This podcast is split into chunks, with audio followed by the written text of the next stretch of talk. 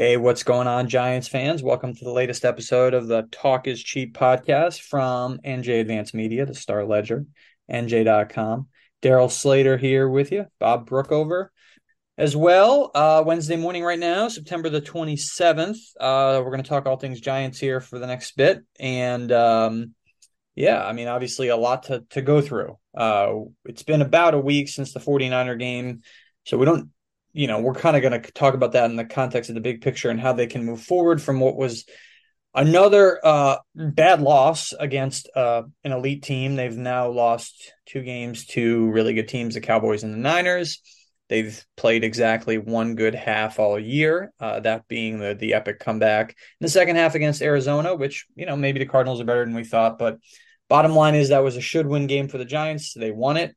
The other two games, you can kind of understand why they lost, but now they're sitting here one and two. They got three tough ones coming up next Monday night against Seattle, then at Miami, then at Buffalo. So this three game stretch is really going to determine the direction of their season. I think if they go all in three, you can probably just call it. Um, but uh, they probably need to get back to three and three by the time they leave Buffalo on the 15th of October. And uh, we'll get into that much more. And Bob, how you doing? Doing well, doing well, Darryl. Back from back from the West Coast. Um, catching up on my sleep. I'm almost there. yeah, and the Giants got back uh, themselves talking to players yesterday in the locker room. Uh, they did have media access and a walkthrough practice yesterday on Tuesday. They are off today here on Wednesday, and then back to their regular schedule on Thursday tomorrow, which is really the normal Wednesday. But uh, talking to guys in the locker room, they mentioned you know how how late slash early they got back Friday morning, taking the essentially, you know, a red eye. Um, they got the weekend to kind of catch up, and now they have to regroup and play a tough Seahawks team. And I guess we can just kind of go through this in terms of the issues currently facing this Giants team, and we can start most broadly, and that would be the first half struggles. Um, the Giants have been outscored 63 to 6 in the first half, of course, 26 nothing in week one, then 20 to nothing and then 17 to 6 in San Francisco, where they fell behind by 14 points. Um, they have two field goals in the first half. Their defense has allowed 50 points in the first half. There's just so many ways to to slice and describe just how bad this team has been in the first half. And you, you know, really, you, you fall behind by 14 points. Typically in the NFL, you're not going to win. Like it's hard to come back from that. Like a 14 point comeback is rare, let alone a 21. Um, what do you make of their struggles in the first half? I mean, it's a recipe for disaster, is what it is. And you know, if not for the second half of the Cardinals game, this would be a disaster. Uh, and and we might already be saying this season is pretty much toast. Um, but that that second half in Arizona gives them some hope. Um, you know, I think this week's huge, and they can't, you know, they can't continue to to start the way they did. The funny thing is, a lot of them, and this is directly after the game in San Francisco, a lot of guys in the locker room didn't think they had started that bad in San Francisco, which may be a reflection of how bad the, the first two games were in the first half. Uh, but but you, I could understand a little bit what they were saying. You know, they didn't, you know, the, the the 49ers didn't put up big numbers against them. They they were still in the game when they left the field. Uh, offensively, they hadn't done anything at that point. Uh, you know, they were they were fortunate that they have Graham Gano, who kicks 50 yarders like they're extra points.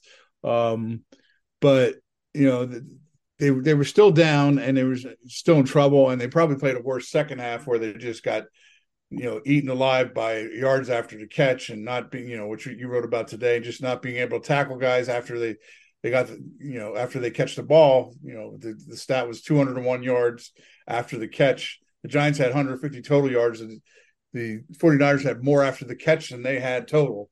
Um, so, you know, I don't, you know, I don't know that the Giants absolutely know what the answer is to, to starting better. Um, you know, the only good start they had was the first drive of the season, and it ended in disaster. And they've been not good in the first half ever since.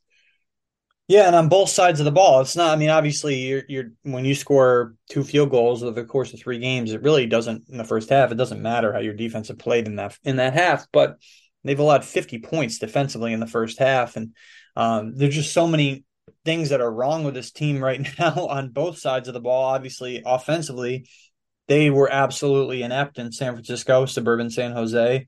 uh, whatever you call it. And that's just not sustainable. I mean, 150 yards, which tied for their fewest since 06. Like, I don't care how how well your defense plays. You're not winning a game with 150 yards in the NFL um, unless it's a total outlier. So, yeah, I mean, it, the, the, the slow starts on both sides of the ball, a huge issue. And kind of compounding that uh, is the absence, at least in week three at the Niners, of, of some significantly important players. We talk about Saquon Barkley, Ben Bredeson, and Andrew Thomas, most notably, and of course Azeez Ojulari on the defensive side of the ball. Um, just real quick, injury update wise, where these guys are at. Um, well, and first of all, Deonte Banks is okay. He hurt his arm. We'll see on DJ Davidson, but obviously he's not a, a top line player. Um, he has an elbow injury. Andrew Thomas TBD, I think for Monday night. Saquon Barkley, same thing with a high. It's a high ankle sprain uh, for Monday night. Uh, ben Bredeson will should be good to go, uh, which is a good thing for the Giants. He's their most consistent guard, and they need him. Um, and then Azeez Ojulari, we'll, we'll, see. So there's still some questions about uh, if they're going to be able to have, most notably, Saquon Barkley and Andrew Thomas for Monday night.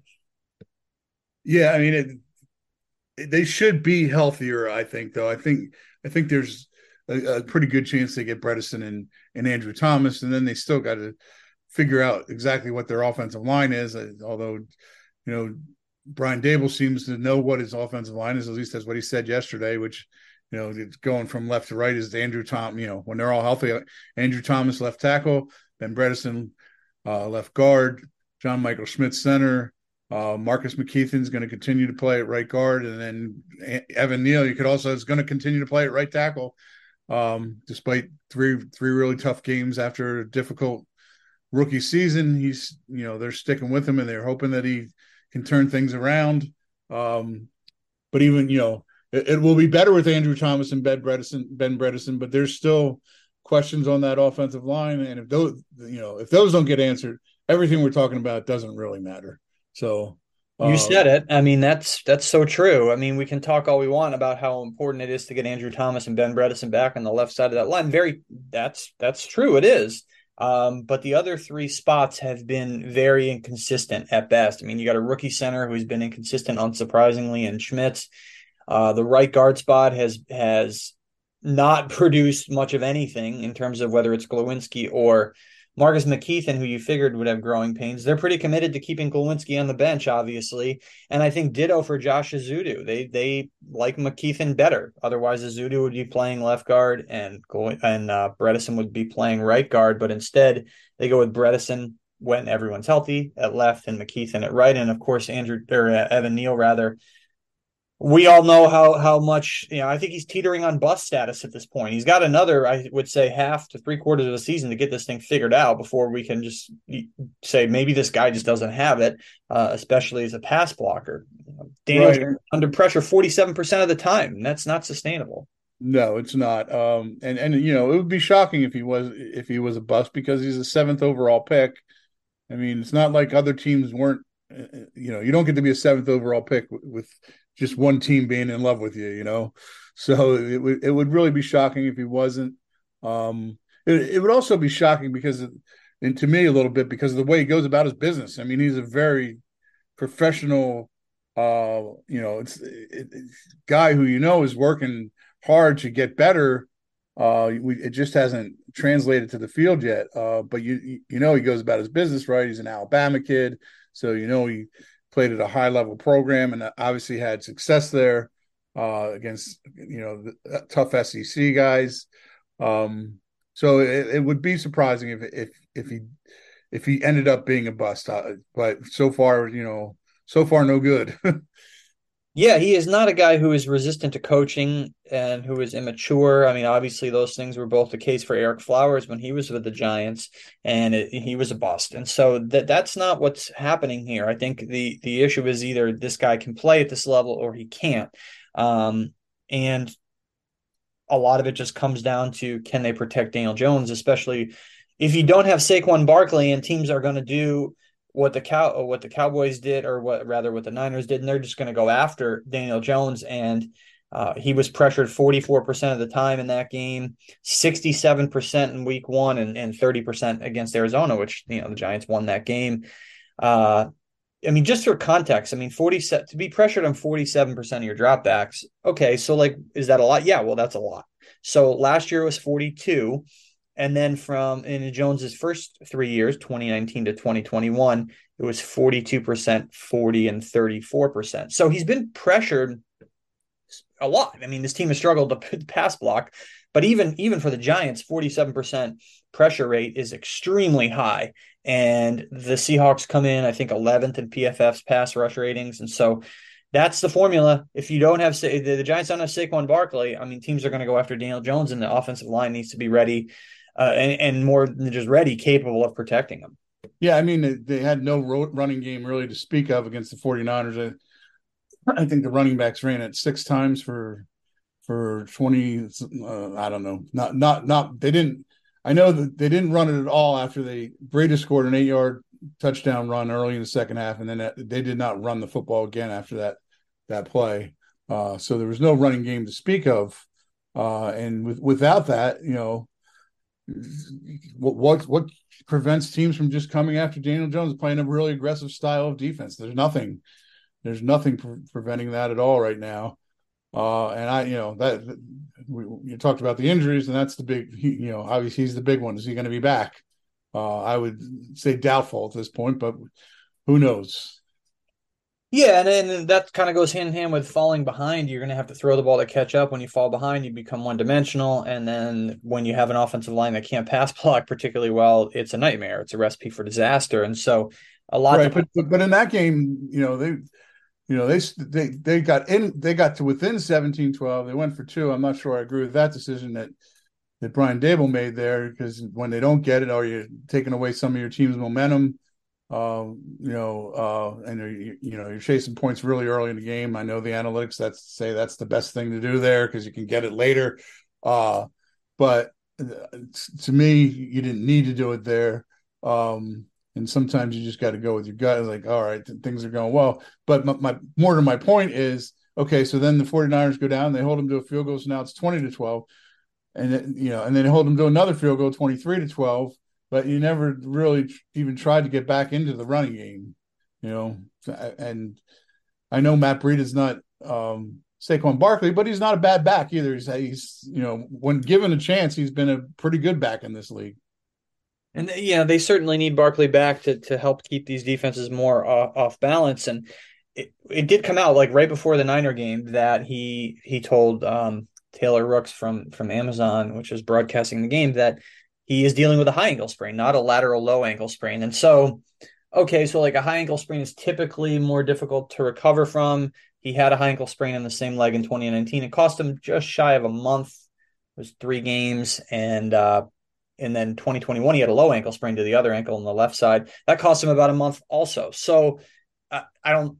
Maybe it doesn't matter. You know, maybe this isn't as severe of a high ankle sprain as 2019. Either way, I think it's probably a stretch that he's ready for for next Monday night because that would be two weeks and a day after he got hurt. So, you know, I just think that would be quick to come back. And I understand the, the logic here about its pain tolerance. Okay, okay, obviously, yes. And and typically you can't hurt a high ankle sprain worse by playing through it. And if you can fight through the pain or take a shot or whatever. But uh you know when when you're in pain it's hard for your body to respond in the way to like go run away from tacklers and so you're potentially exposing yourself to further injury like you know a concussion or something like that. If you get hung up and you're a step slow you'd ra- you really don't want that. I mean and so um and obviously you know when you're a step slow as a running back period your whole job is to run away from people. So uh i get the whole pain tolerance thing um and it, but that's not to you can't you can't just minimize it and say oh you can't make it worse um, by by playing through it. I'm sorry, but like the toughest person in the world trying to run on a, a serious or even a moderate ankle sprain, it's going to hurt like crazy. So, yeah, that's what they're dealing with. And he came back too quickly from a high ankle sprain in 2019 by his own admission. He wasn't he wasn't really right the rest of the year. Um, unfortunately for the Giants, they don't have a lot of wiggle room here. You know, they need to they need to accomplish some things these next three weeks, or their season might be over. So I can understand yeah. why he would want to rush back you, you said at the top of this they got to be three and three, and I I'd like to say they could survive a two and four, uh, you know, because I just don't see them beating the Dolphins or the Bills on the road. Um, so that make and that makes this week's game just vital, uh, and, and certainly no pushover game there. Um, but if they could get to two and four, you know, you, you look ahead to the schedule, you can see you can see a way they could get to five and four after that, going against the Jets, Commanders, and and Raiders. Um, you know, so that would be, um, you know, one of the things you're looking at. Um, the, the, the schedule really does soften in the middle of it. Uh, I know we don't want to go right into the schedule right now, but, uh, but yeah, that, getting back to Barkley, I think they're just going to have to deal with without him here for a few weeks, and and you know it's going to be on Daniel Jones's shoulders more than more than anything else. But you know what they they you know Joe Schoen went out and supposedly made this receiving corps better, and I think he did. I think it's, it's certainly a more talented receiving corps. So now we need to see it. Uh, I do think, despite Barkley not being there, they need to at least try to run, show the run, uh, keep teams a little more honest. That won't be easy against the Seahawks. I think the Seahawks are giving up 2.9 yards per carry uh, this season, so that won't be easy. Um, but I think it, it needs to be done. And we talk about wiggle room. I mean, they started last year six and one, of course, and they they then they go to Seattle and lose, but they they had and then they beat the, the Texans, so they're seven and two, and then they go into that slide. But they had the wiggle room, and, and really, if they lose this game and start one, the wiggle room is gone. And you mentioned the schedule does loosen up a little bit, um, so there is potential to get some of this back. But then you'd be fighting to just to stay at 500, when obviously a 500 record's not getting into the playoffs. So a lot of a lot of reasons why they need guys like Daniel Jones, like their offense, and you know, like their offensive line and, and Evan Neal to perform better in the absence or likely absence or potential absence of Saquon Barkley. And I think one of those guys is Darren Waller. Uh, I wrote about this right after coming out of the game for the next day because he did not play well uh, against the Niners. He had a drop that led directly to an interception. There was another play where the ball was high over the middle. I you know I know Kirk Herbstreit in the broadcast was dinging him for that. I can't I can't knock him for that one. But the other one was a, just an awful drop that led to a pick. That's the third time. The other two being Saquon Barkley drops that that that those type of off the hands plays have led directly to picks for for Daniel Jones, tough breaks. But uh, yeah, the Giants clearly need more from Darren Waller. I mean, he's not he's not hurt. He's not on the injury report, right? So he's not dealing with his hamstring sciatic nerve pinching and tightness that was he was dealing with to start the season. Um, what gives here? They need they need this guy to play like the guy they invested uh, a third round pick and and basically 24 million bucks in over the course of the next two years. They need him to play better. Yeah, I mean, he, he falls under the category with a lot of people on this team uh, that need to play better. We could we could make a list and do a whole show on that. Uh, you know, Kayvon Thibodeaux might be at the top of that list right now. Um, but yeah, he's he's definitely among those guys that, that need to play better. He played uh, uh, he played a good game against Arizona. Uh, you oh, know, when sure. It, when it, when they you know in the, the second half comeback, he was a, he was in the middle of all of that.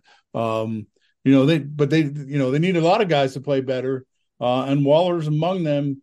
He's you know that that was a disappointing game for him. You know he's supposed to be you know he's a tight end, but he's their number one receiver and they need him to to be a number one receiver, especially right now with Saquon Barkley out. Um, so you know, there there's a lot of things this this team needs right now, uh, and that that certainly is in the is in the group. Just and and I feel like we probably summed up a lot of their problems offensively right now in the broader and more narrow scheme. I mean, the bottom line is they got to they got to score some points. I mean, you're not going to win games scoring 12 points and gaining 150 yards. Just not happening. Um, so it doesn't really matter how heroic you're and their defense was not heroic, by the way. We'll get to that, but they gave up 441 yards and most of their Wink Martindale, the second most rather. I think that they 245 in the first half. They didn't play well on defense. They needed to be heroic. They were the furthest thing from heroic. Uh, but given the fact of how bad they were on offense, they probably weren't winning the game anyway. But they do have some issues defensively. Um, that are not exactly helping them, especially when they they're so limited currently on offense with Saquon Barkley out in the O line injuries. Uh, and there's a couple things that play here and they go hand in hand. One of them is missed tackles and one of them is yards after catch. Obviously, those things are directly related. The Giants missed 16 tackles in San Francisco. That was their most since 2019. PFF had them for 196 yards after the catch, so right around 200. Uh, they missed. They had a, a game last year against the Texans actually where they they allowed 198 after the catch and they won the game. So that's not like a directly correlated stat to losing. Uh, but when you miss 16 tackles and allow 196 yards after the catch against a really good team, you're you're like almost never going to win the game. No, I mean it's yeah, just when you give up whatever whatever is 400 to what 115 yards, you're never going to win that game. Um, so I mean that they were within 18 points probably uh probably tells you right there that, that you know it, the game wasn't that close when you look at it look at it statistically. Um, you know, even going back to the offensive side for a moment, like you wonder if the the uh, 49ers figured out a formula for stopping Daniel Jones as a runner because you know the the Giants could probably use him more as a runner right now. Uh, yeah. But he was two for five in that game. He couldn't, you know, he couldn't get break free to run. They, you know, they couldn't figure out a way to get him loose to use his legs because I'm sure they'd like to do that with Saquon out. Um, but you know, defensively, it, it, was it was just not a, a good performance at all. Um, you know, Kayvon is just, you know, he he was very defensive the days leading up to to that game about his performance, pointing out that you know he he's asked to do a lot of other things besides rush the passer, and he's right. You know, the Giants have said this before. They they asked him to they asked him to cover, they asked him to set the edge uh, on on running plays. Um, but even in that regard, he's not you know been a good player right now. You know, if you look at Pro Football Focus rankings, he's I think 110th out of 112 uh, edge rushers right now. Uh, his grade is 110 out of 112 that qualify. Uh, you know, the, and right in front of him is Jihad Ward. So, and and Azeez Ojulari doesn't even qualify right now because he hasn't played. So that tells you right there, uh, they've been soft on the edges. Uh, you know, they don't. Have, Kayvon does have a sack now. He did get a sack in the game against the 49ers, but you know, they just need a lot more from they need a lot more from their big name players right now. You know, it goes to Waller, it goes to Thibodeaux, um, you know, it goes to the secondary too. You know, Xavier and Xavier and um, Adoree need to come up big. Uh, Deonte Banks has played pretty good for a rookie, I think, but you know they need they need guys to come up big for them. They're big big name players to come up big. Yeah, uh, I mean, you look at Thibodeaux's grades. Okay, like so, how has he done pass rush wise? His he has two pressures in each of the last two games, zero in week one, so four pressures. Pass rush grades of 56, 51, 53. Pretty average. Run defense, 60 grades of 62, 49, 27. So he's not like he's even been a good run defender. Um, so at least according to PFF's metrics. And so yes, it's you have to take into account the things that they're asking him to do in terms of pre-snap calls and recognition and all that stuff. But um, look, there's a reason they drafted this guy fifth overall, um, and that that was because they thought he could be a dynamic, difference-making player who can do a lot of different things. And so he flashed last year, has not taken that next step this year. And so he's one of, as you mentioned, one of several guys in their defense who who they currently have issues with uh, who, who are currently experiencing issues. And I think another one uh, in that secondary would be Jason Pinnock. He's missed six tackles. Talked to him yesterday, and he he said, "Oh, I don't know. I mean, I think there's three I'd like to have back. PFF's got him for six missed tackles, um, and so they need more from him. But I, I, I get it that he's not, a, you know, a high profile player, but this revamped secondary uh, needs to be certainly more secure when they're going up against Tyler Lockett and uh, DK Metcalf this week. So, yeah, no, I mean, they're just, this is a team. I, uh, look, I, I don't think anyone was surprised that they lost to the 49ers. It was probably a loss, likely loss going in, even if the Giants were fully healthy and then they weren't. They got blown off the field. They didn't look like they belonged. The Niners are probably a top three or five team in the NFL. Giants playing a short week on the road. I get it. They lost. Okay. They destroyed their their wiggle room by losing to the Cowboys in week one. But the way they've lost these games um, especially being so non-competitive in the first half, has really put a, a, a, kind of a glaring spotlight on a lot of their flaws. Right, they're they're a pretty ugly one and two right now. Yeah, I mean, it it, it took a miracle to get them there. yeah, so you know that that's the the whole thing. You know, they've they've really played two good quarters of football. Maybe you could yeah, I think it was three three at the end of the first quarter on Thursday. So you give them that quarter, and maybe it's a good, good quarter against the 49ers. But there's been a lot more bad than good through the first three games of the season. A lot more reasons to have questions.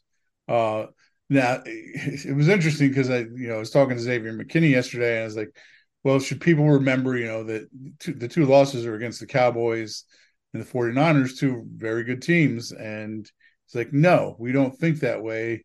We don't think about the opponent. We think about what we're supposed to do."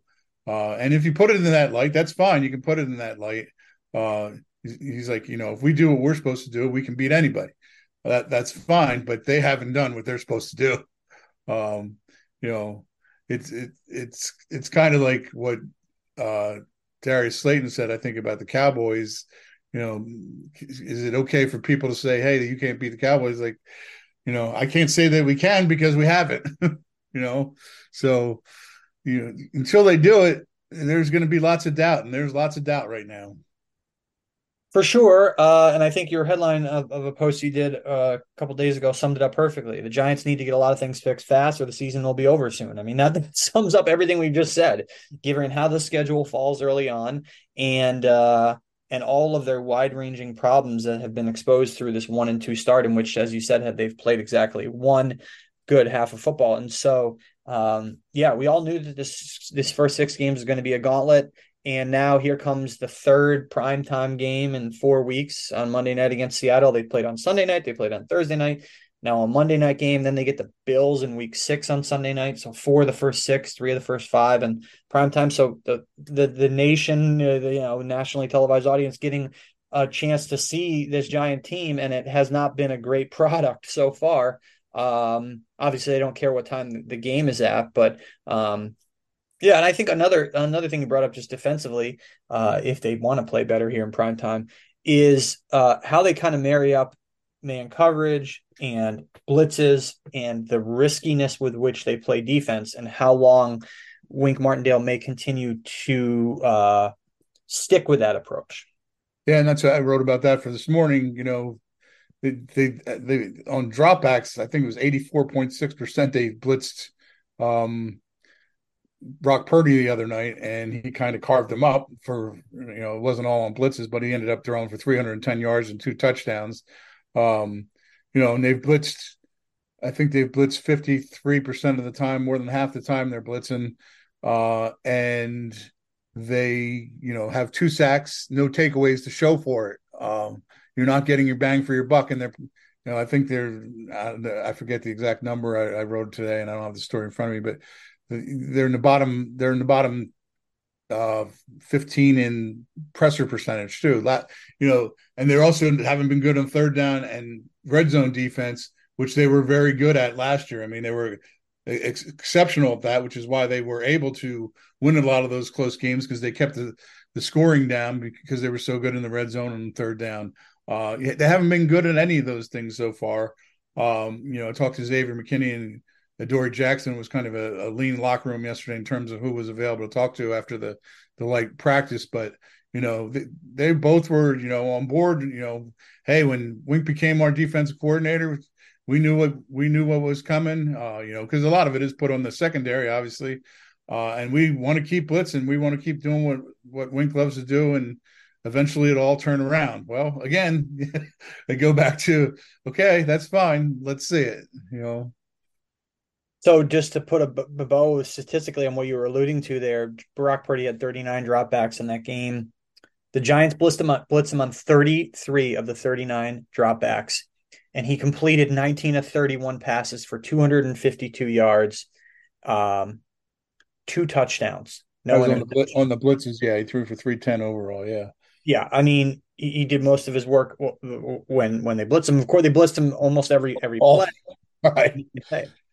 Right. Uh, you know, and you know, there's some there's a there's a school of thought that Wink blitzes too much that he, you know, and there was a quote, and I picked this out of a, a Baltimore Sun story from last year. Um, quote from from Harbaugh uh, after they lost the game to Pittsburgh, and not last year in 2021. Winks last year as the Ravens defense coordinator about how you go to the well once too often, you're going to get burned. You know, you and you know, which may have been the, the beginning of the end for their relationship in terms of it being a coach and defense coordinator together. Um, you know, but the Giants apparently aren't there right now. They, you know, they, they still in, in, in Wink we trust. Uh, or as I wrote today, uh, damn, damn the torpedoes, full speed ahead. Uh, so, um, you know, it's it's fine, but you got to you got to prove it on the field. I understand it's philosophy, and probably Wink's never going to change that philosophy because it's what he believes in. It's what he was raised on as a as a defensive guy. Um, but you know, the proof is in the proof is in the pudding, and so far, um, the the, the bowl is empty. yeah, pretty much. Very true. And it, it, I mean, just they blitzed Brock Purdy 33 times. Okay. They got pressure, the Giants did only on 17 of those 33, including two sacks. So they got pressure 17 times out of out of 31. Out of I'm sorry, out of 33, which is okay. Time, yeah, that's that's not, that's fine. But he was you still know, able to get the ball off and right. 19 to 31 for 252 and two touchdowns. And that gets back to also um, you know, right. I mean, pressure's pressure's relative somewhat. I mean, if he's being hurried, but you know he, he he's being hurried, but the guy he's thrown to is wide open because you blitzed. You know, what good's that pressure? Which gets back to a lot of the chicken and egg stuff about blitzing so much and leaving so many guys in man coverage, um, especially when you're having back end tackling issues after the catch. Um, these are all things that make the, the whole product just look bad. Um, so that's where they're at. And I think as we turn our focus to Monday night, they have a really tough receiver matchup in DK Metcalf. And I got a chance to talk to, to Deonte Banks yesterday in the locker room. And one of the reasons why they drafted this kid was because he's a physical corner. They needed a physical man coverage corner, and he, he was not going to back down. And that's what he's prided himself on. Well, you know, now he goes against a guy who's a, basically a unicorn in the NFL in terms of like the size and the physicality in DK Metcalf. This is a, a huge challenge, and Banks said he expects to cover uh, Metcalf quite a bit. And now Xavier McKinney did note, you know, for good receivers like that, they're going to shade a safety over. So there will be coverage help, but huge test coming up for Deonte Banks here. Well, ab- absolutely. Um, I do, you know, he hasn't been great, but he's been he's been okay for for a rookie. I think. Um, I, I like the way he goes about his business. He doesn't. Nothing seems to phase phase Deonte Banks, you know. And I can see a scenario where he becomes a in time becomes a really really good uh a, a shutdown corner. Um, but uh, he's not there yet. Uh, and this is this is probably his biggest challenge uh so far. Uh, CeeDee Lamb is obviously um a, a, a tough challenge too. Um, although CD will line up in the slot occasionally and move all over. Um, and I'm sure they'll move Metcalf around too. Um, but you know, this is this is probably his biggest challenge. A, a, a big physical guy, uh, you know, but it's a, a, challenge for the whole secondary. And this is a pretty good balanced team too, because they have Kenneth Walker in the backfield, uh, another tough back for them to go against. I'm not sure he's Christian McCaffrey, but he's pretty good uh, Christian McCaffrey is an animal after watching him. You know, he's they the, the 49ers just have so many weapons. They they will not face as many weapons this week against the the Seahawks. Uh, you know, as great as Geno Smith's story has been, he was a comeback player of the year last year. Played an, played a great game against them, and and then didn't he dedicated I think to Dave Gettleman? Uh, yeah. um, so so he played he played a really good game, and he's a great story in terms of his comeback. Um, but the Seahawks aren't the 49ers. Uh, they'll they'll be a tough opponent, and they've you know they've already got a really good win under their belt by going to Detroit and beating the Lions right after the Lions and beating Kansas City and in Kansas City. Uh, but this isn't going to be as tough a game, a tough as opponent. It could be a toughest game, but it's not going to be as tough an opponent as the 49ers. Yeah, and of course the return of Julian Love, who who signed with Seattle in free agency, one of the Giants' leaders last last year. Uh, and you know, uh, he's a he's an okay, he's a fine player. He's a good player. Uh, was, you know what he's very good at? He's he's good at coming up and hitting people. Um, yeah, but stopping the run is is is his strength. Coverage coverage is not, but stopping the run and and you know he's a good blitzer too. Um, so he's got he's got some skills that you can use to your advantage. And and Pete Carroll is one of the best at putting together defenses. So for sure, and I you know I think I want right now this team needs leadership, and I'm not saying they lack it, but you know his his his return here kind of puts a spotlight on how, how big of a leader he was for that locker room last year. And uh, I'm not saying they're they're seeking out that or they're missing that, but this it does uh, tie into the fact that this is a time where they need their leaders to to to to lead, right? I mean, they they they have some guys in there like Adoree Jackson, Leonard Williams. I'm just talking specifically about the defense, um, who need to demand more from from these guys. Uh, whether that's Kayvon Thibodeaux, a younger guy who is still kind of working on his emotional maturity and all that stuff.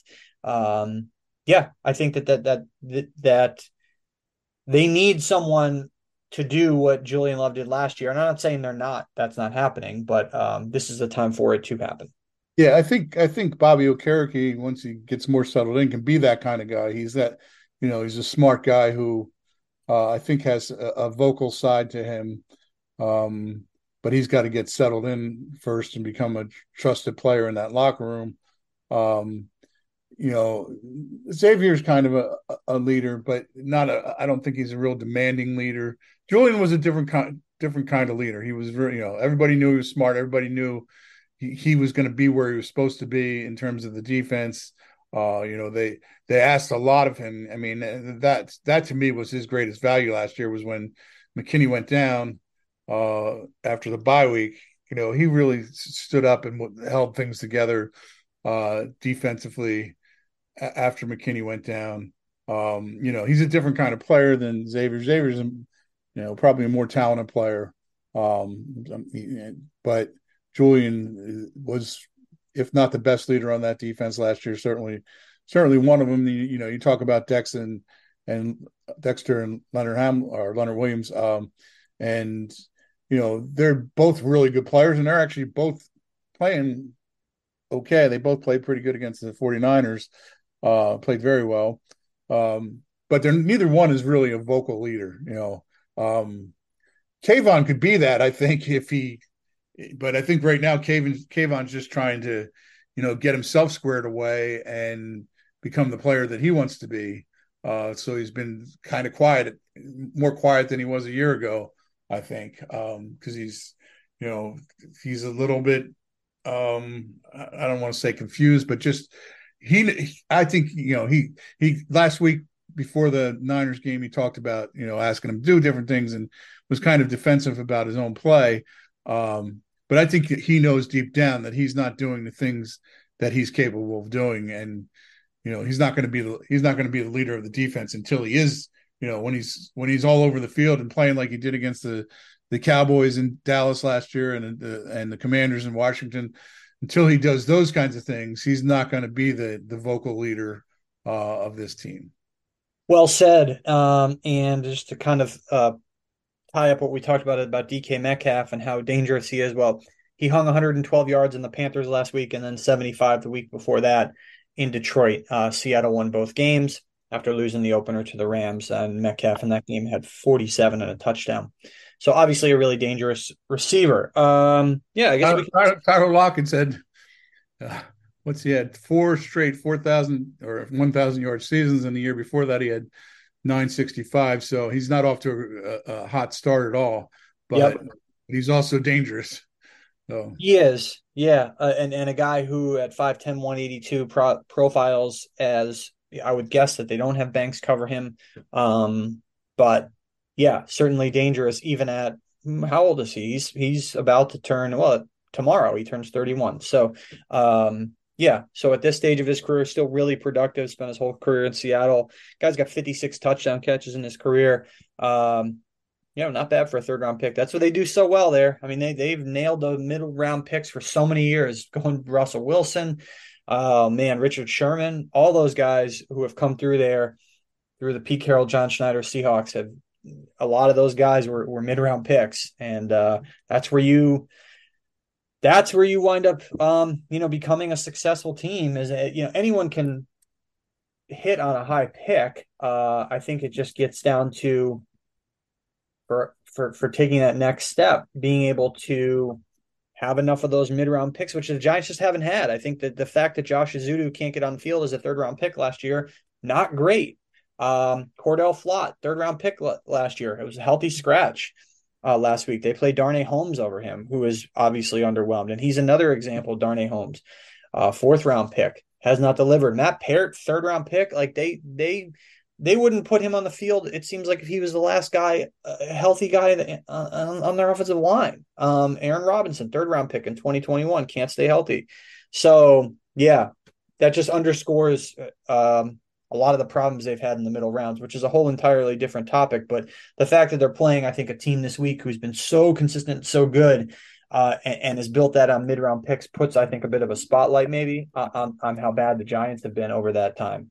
In that, in that yeah, I mean, the, the, Seattle is, as you pointed out, one of the best at, at, doing that, and they, you know, by doing it last year, um, they, you know, the Giants were certainly one of the surprise playoff teams last year but maybe Seattle was even more, especially given that they, you know, Geno Smith had basically not played at all for five years and all of a sudden comes back and you know replaces Russell Wilson and takes him to the playoffs. That was they they might they probably were an even bigger surprise than the Giants to get into the playoffs last year. Um, but you know they, they these two teams were the surprise teams of the NFL last year for sure. Um, you know the one the, the one other thing I wanted to get to uh, from that that Niners game, if we go back a second, is I'm going to be interested this week. Uh, I think they come out on Friday. Um, is to see what the fines are this week. Um, Bobby Okereke got had a pretty uh pretty hefty fine for what I thought was like a, a rather innocent play where he where he in, in Arizona where he went in after the quarterback and he hit him on the head came down and hit him on the head. It didn't look like it was intentional or anything, but he got, I think, sixteen thousand dollar fine for that. Um, you know, the the the the 49ers, Trent Williams, I don't know, I don't know how he didn't get thrown out of that game for what he did. Uh, and then yeah, um, he, pun- he punched. Uh, who did, who did he punch? Uh, Sean Robinson. Yes, thank you. Yeah, it was a punch. Robinson.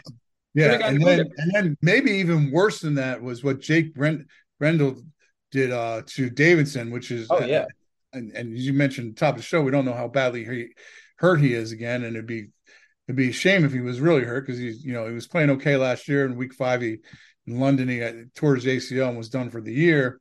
Uh, if this is something like that, it puts this kid out for a year. Uh, you know, to to me that was even more egregious than the than the um, Trent Williams punch because uh, it was. I mean, he took him after the play was over and just threw him down by the arm. I'm I'm really curious to see what those two guys are fine this week. Uh, and if and if they're if they're not fine more than Okereke was for what he did, I'm I'm livid if I'm the Giants. I really am. Yeah, uh, and a lot. Obviously, these fines are, are slotted. I think for first offense, second offense, but there's there's I would think some wiggle room in there. But throwing a punch is is borderline ejectionable. Um, right. Whatever. That was that was just ridiculous. though. Yeah, so that'll be something to look look for when the, I think Friday or Saturday when when these fines come out. Um, but yeah, that's the Giants are are trying to find their footing here, trying to see, uh, you know, not just DJ Davidson, of course, is an unknown health thing here. We'll see on Saquon Barkley. Uh, they're trying to just very broadly do what the Seahawks have done under Pete Carroll, and that's they've made the playoffs ten of thirteen years under him. Uh, granted, they have not been back to the conference championship game since 2014 when they lost the Super Bowl, coming off the 2013 Super Bowl uh, win, which was here at Met- MetLife Stadium, and they crushed the Broncos in that game.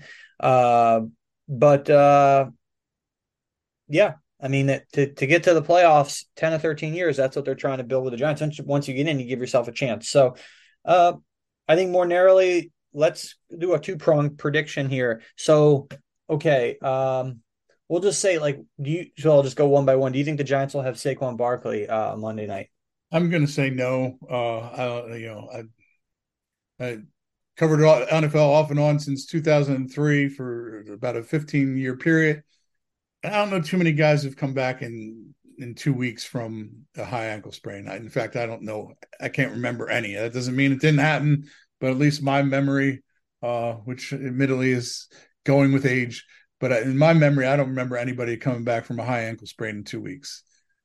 Uh, I agree. Uh, he, the Giants will not have Barkley. Will they have Andrew Thomas?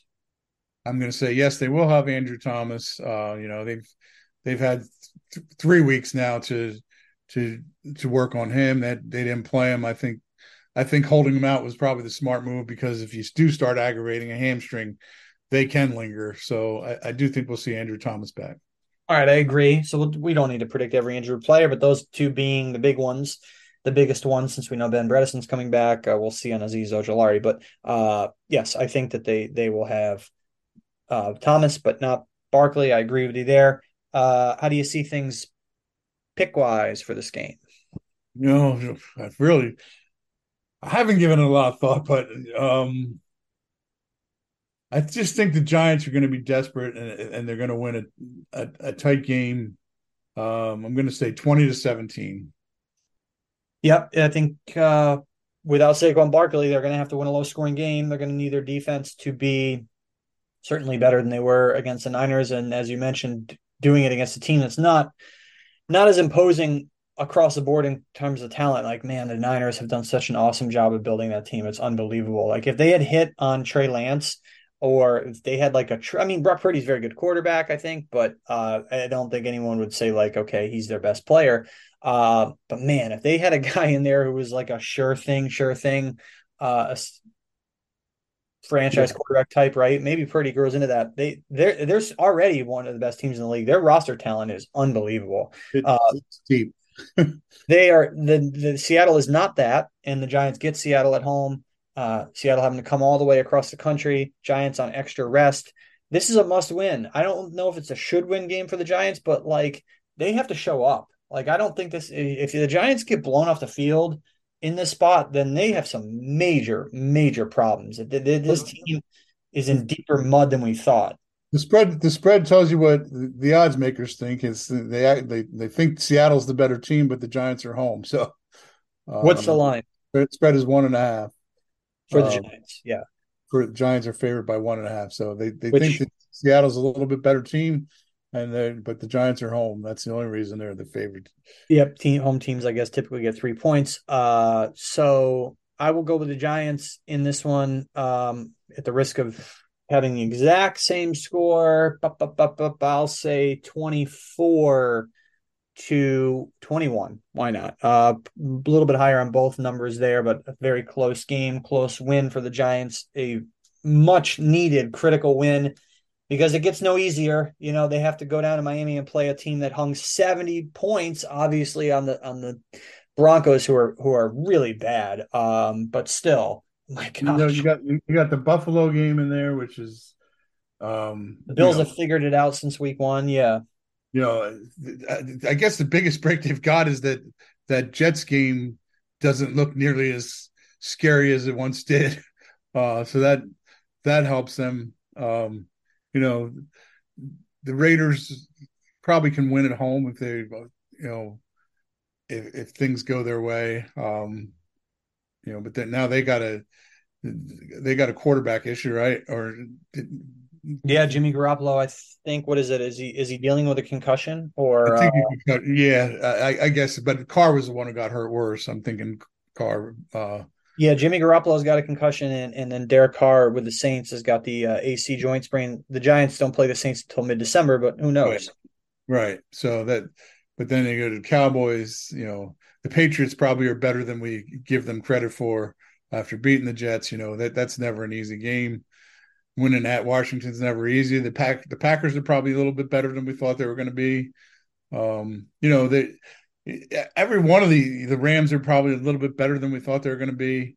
Um, and the Eagles are the Eagles. That you know, to me, the Eagles and the 49ers, uh, I might put the 49ers a little bit in front of the Eagles right now, but to me, they are arguably the two best teams in the, the certainly the NFC and maybe the whole NFL. Um, you know, they're both really good teams. I mean, just to level it out, like if, if the Giants, if the Giants go one and two in the stretch, and that puts them at two and four. They got six more games uh, until their bye week. Um, in order to get back to 500, they'd have to go four and two, right? Over the over the course of Washington, right. Jets, Raiders, right. Cowboys, Washington right. Cats. Uh, I mean, if they start one and five, then you got to turn right back around and go five and one against, yeah. against those six games just to get back to 500, entering your bye week going into December. Uh, which is why one and five, forget it, and maybe two and four, you're you're you're treading water. Wouldn't even be the right use of the word treading water. You're you're under, but uh, yes, the schedule. You're gurgling yeah, that's. I mean, this is a huge game. It's just. I mean, you understand why they lost the Niners. I totally get it. There's no shame in that loss. Losing to the Cowboys, like the the, the score makes it worse. But you know, that was a game where you probably figured maybe the Giants would lose. They won a game they were supposed to win in Arizona, albeit in having to pull a rabbit out of the hat. Um, but this now looms uh, as a huge one, as a huge one, a, an early must win. So we'll see what happens.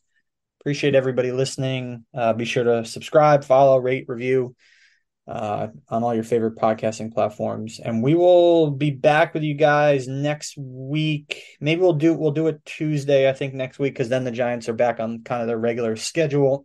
Other, yeah, of course. excuse me, a short week shortish week going to Miami. So that's worth noting too, uh, as they get down, as they go on this two game, I guess, road swing.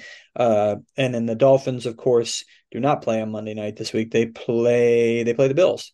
The Dolphins play the Bills at one o'clock on, on Sunday. So they get an extra day, obviously coming off a, a huge game, but should be a fun game. So, all right, we'll talk to you guys next week on Tuesday. Everybody take care.